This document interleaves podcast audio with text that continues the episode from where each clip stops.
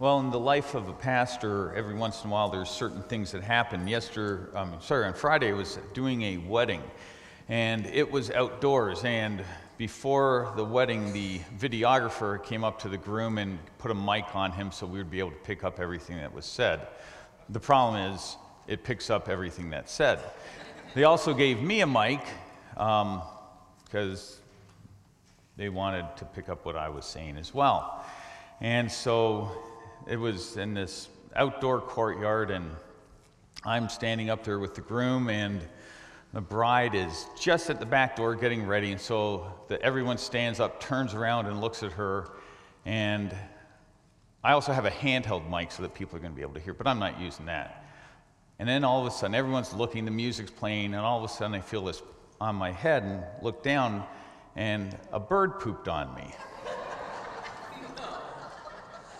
So I look over at the groom and I go, and he goes, oh, yeah, it did. So no one's looking at us because everyone's looking at So I pull out a Kleenex and we wipe it off.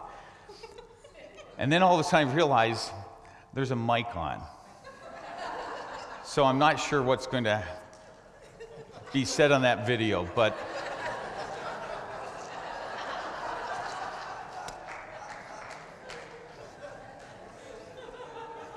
and none of you are allowed to put it on YouTube. Yeah.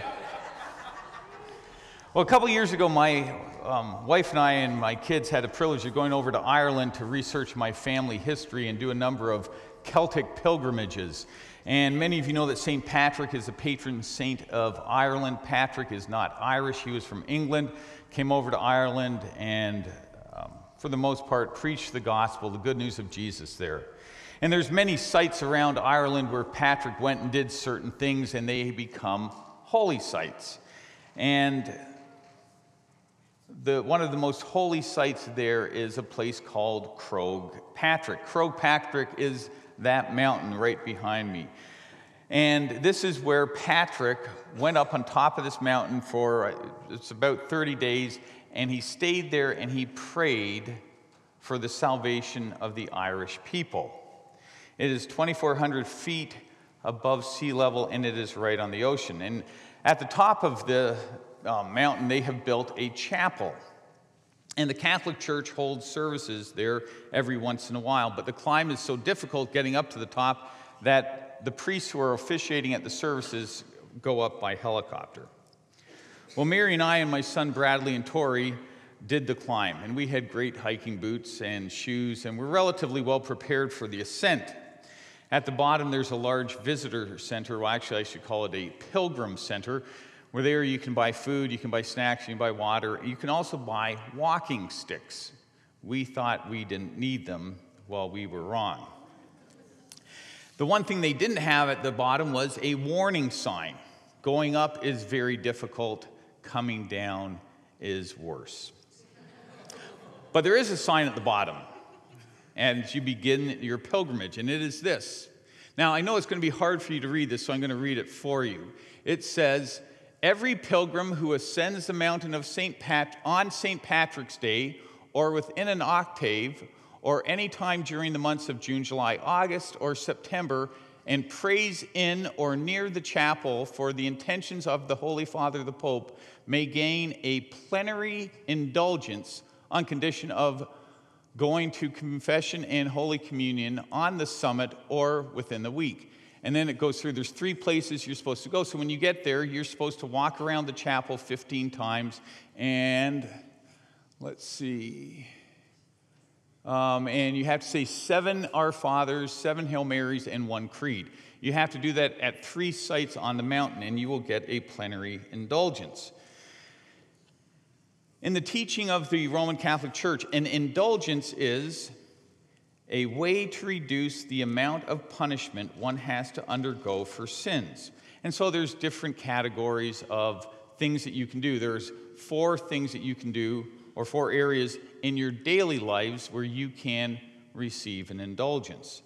Um, and this is from uh, some of the teachings. It says, raising the mind to God with humble trust while performing one's duties and bearing life's difficulties in your, in, in your vocation. That would allow you to get an indulgence. or devoting oneself to one's good compassionately in a spirit of faith in service to your fellow man who is in need. That would get you an indulgence. Or freely opening or freely giving witness to your faith in everyday life. That could get you an indulgence. Then there's some other things that aren't related to daily life. Um, if you read the Bible for half an hour, you can get an indulgence. If you um, adore Jesus for half an hour, you get an indulgence. Do the Stations of the Cross, do the Rosary. These are th- things. And then there's four specific things that you can do. Um, one is if you um, receive a blessing by the Pope in person, radio, or television, that will get you an indulgence. Um, so, now the difference, though, with an indulgence is according to the Catechism of the Catholic Church, an indulgence is a remission before God of the temporal punishment due to sin, whose guilt has already been forgiven. An indulgence is partial if it removes part of the temporal punishment due sin, or it's plenary if, if it removes all punishment. So, this is a sign that's at the bottom of going up on this mountain. And so, with this in mind, we made our way up the mountain, and it is a treacherous walk because it is all loose stone. It is all loose stone, and the ground underneath you is totally unstable. And so, this is my daughter there. We're going up the mountain. The next picture, um, there's loads and loads of people, and people are falling all the time because the rocks are unstable. We got to the top, and it's an incredible view. My wife said I would need a plenary indulgence for showing a picture of her with her hair like that. now, I don't believe in indulgences, but I understand how important they are to other people. And the reason the climb is so difficult going up there is it's not just the climb that's difficult, I'm, after reading this sign, I'm having to repent of all the bad things I'm saying about how difficult the climb is. And I thought it was difficult for us until I saw this lady, and she was going up barefoot. She was doing the climb barefoot as a sign of dedication, and we met her friend who was walking behind her carrying her shoes. We talked to her, and she said, her daughter has cancer, and so she's going to pray for her. And I pondered this, and I realized that these pilgrims believe that God watches over them and is intricately, intricately concerned with every aspect of their lives. They trust that God is watching over them and that being faithful to God would be of some advantage to them. I don't believe in indulgences. I don't believe that we can manipulate God into doing things for us, but my heart was moved by this experience. As I pondered what this lady was doing, as I pondered what St. Patrick did, and I thought about him going up this mountain and praying for the salvation of the people. And I thought to myself, how often have I prayed for the salvation of people in Chandler? And as we look at our text for today, I want us to remember a promise of Scripture that comes from Second Chronicles chapter 16, verse 9, which says this For the eyes of the Lord range throughout the earth to strengthen those whose hearts are fully committed to Him. The eyes of the Lord range throughout the entire world to strengthen those whose hearts are fully committed to Him. Let's pray together. Heavenly Father, May the words of my mouth and the meditation of our hearts be pleasing and acceptable in your sight. Amen.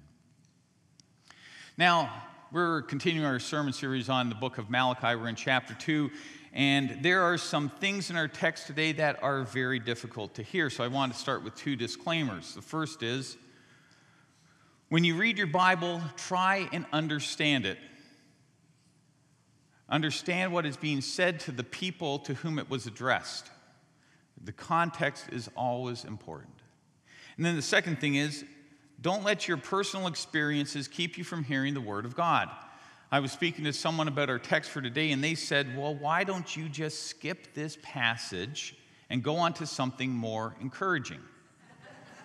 And my response was, well, we can't avoid passages of scripture that we don't like or that are difficult for us to hear because that would be us creating God in our image rather than us being conformed to his image.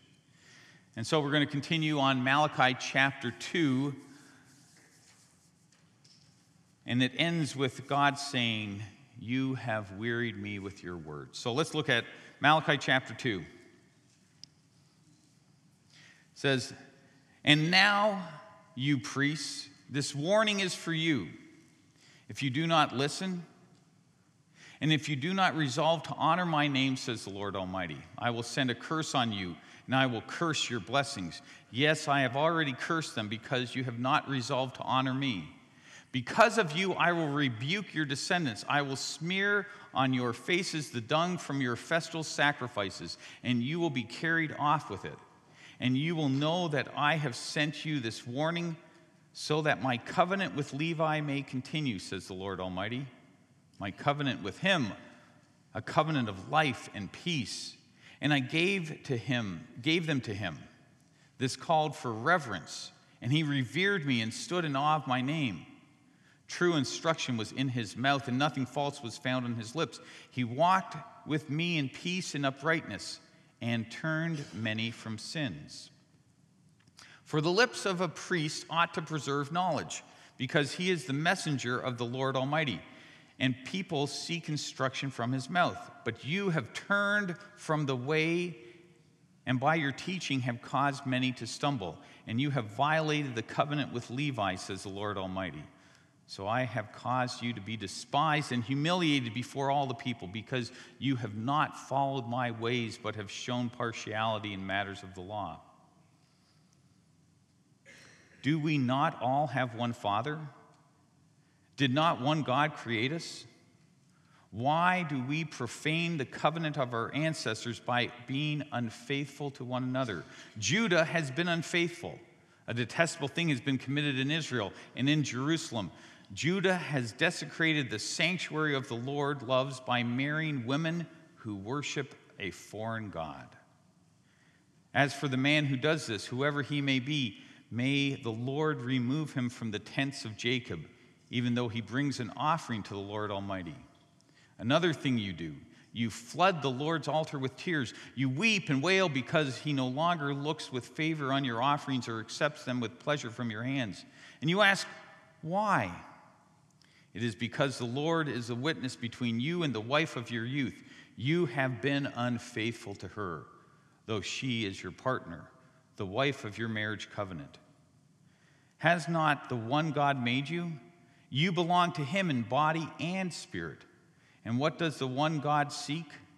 Godly offspring. So be on your guard and do not be unfaithful to the wife of your youth.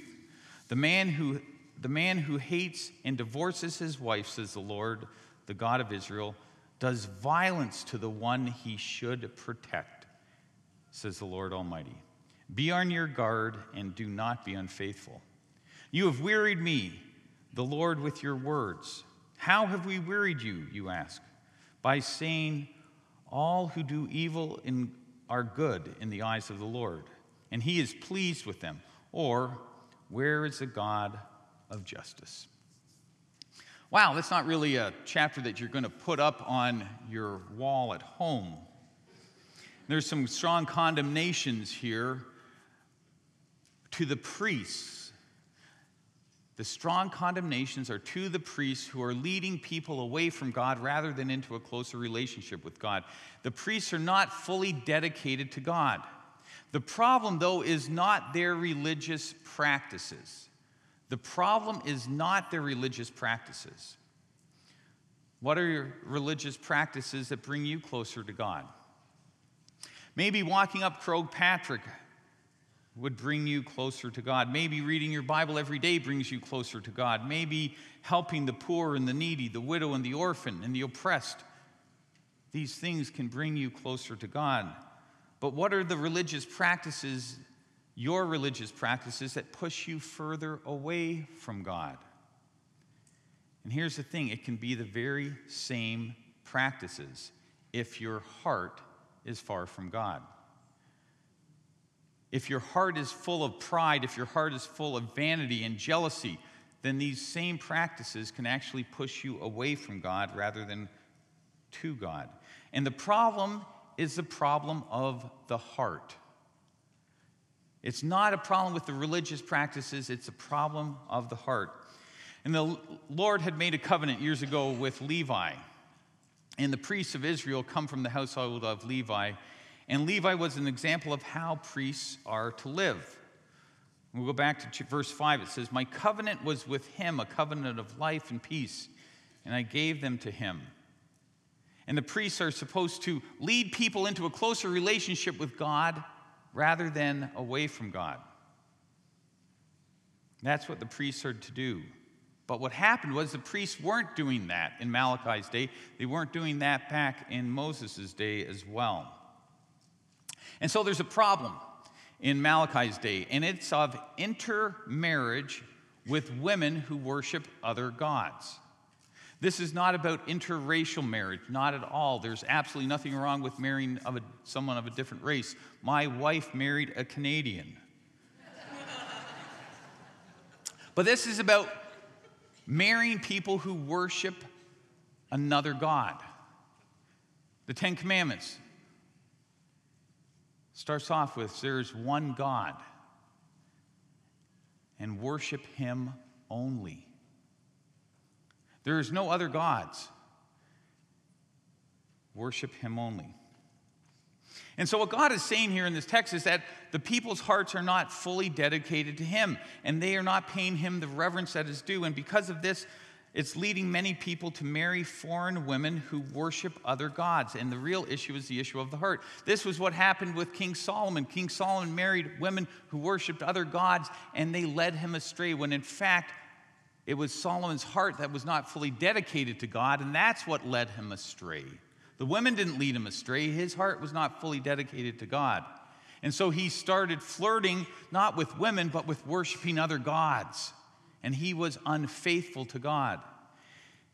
And for Malachi to not distinguish between Israelite women and pagan women was to deny the difference between God and pagan deities of the day. Well, to fully understand this, we need to consider the historical setting and what is this covenant with Levi. And you have to go back to Moses and the story that takes place in Numbers chapter 25.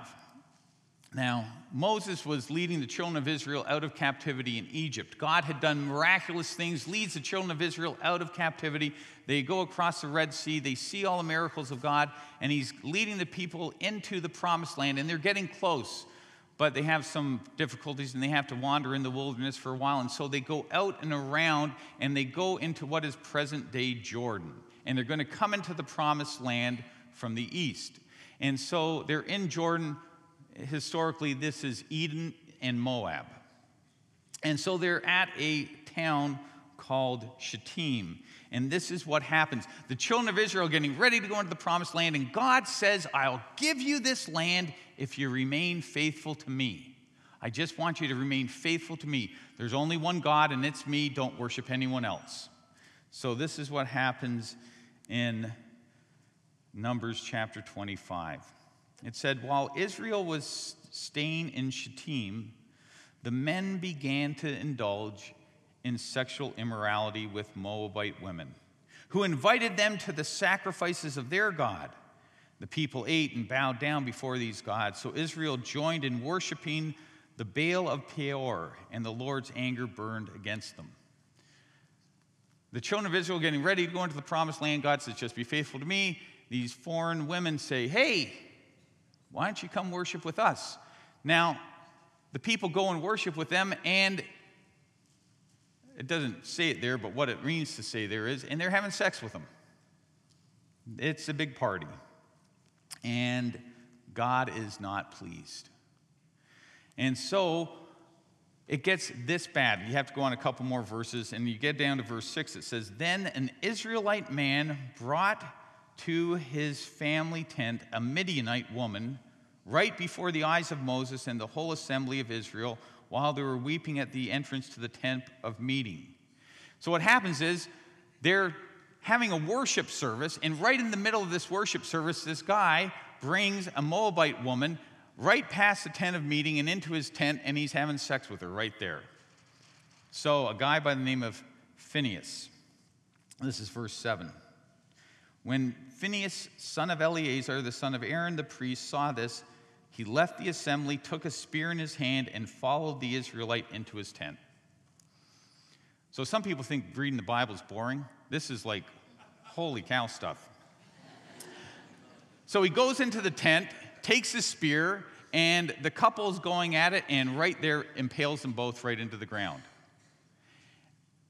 And God makes a covenant with this guy. And it says there, the, verse 10 The Lord said to Moses, Phinehas, the son of Eleazar, the son of Aaron the priest, has turned my anger away from the Israelites, for he was as zealous as I am for my honor among them, so that my, in my zeal I did not put an end to them. Therefore, tell him, I am making my covenant of peace with him. He and his descendants have had, will have a covenant of a lasting priesthood because he was zealous for the honor of his God and made atonement for the Israelites. And so Phineas, the priest, doing this leads people into a closer relationship with God. What happened was people were thinking that there was no advantage to them for being faithful to God. Being faithful to God was no advantage to them. They looked around and they said, Look at all these other people, Lord. They're evil, they're cheating, they don't worship you, and they seem to be having great lives. What is there any blessing for me to remain faithful to you? Why should I follow you? Why should I obey you? Why should I do all these things? It hasn't gotten me anywhere, and I'm missing out on the party. And so the priests are going, you guys want to go over and with those foreign, those women who worship foreign gods? Go ahead.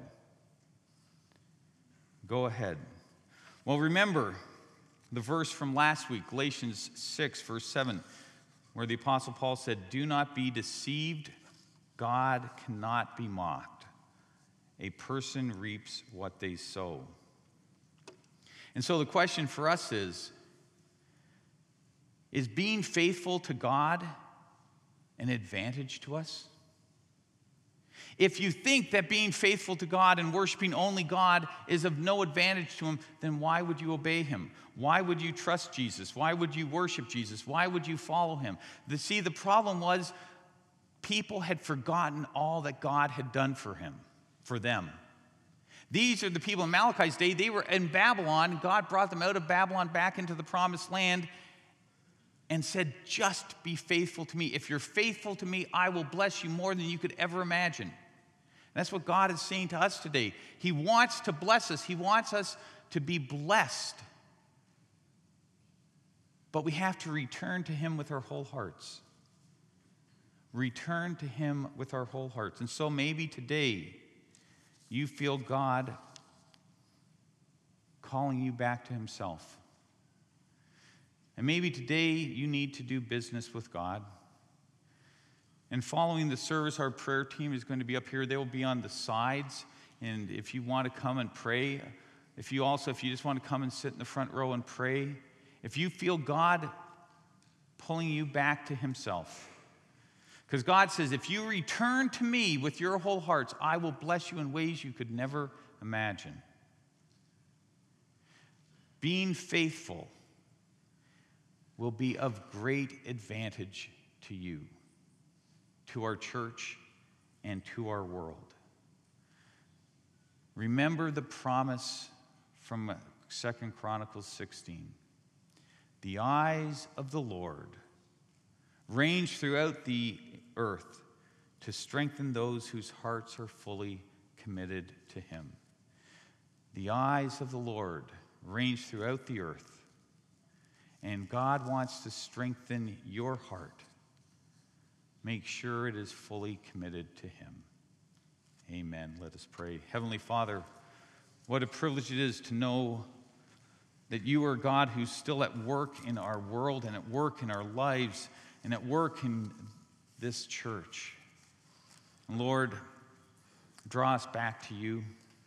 Draw us into a closer relationship with you. Draw us to yourself and to yourself alone. And may we have a passion for you. And so, Lord, we thank you for loving us the way you do and being patient with us the way you are. And we will give you all the praise and glory, for we pray this in Jesus' name. Amen.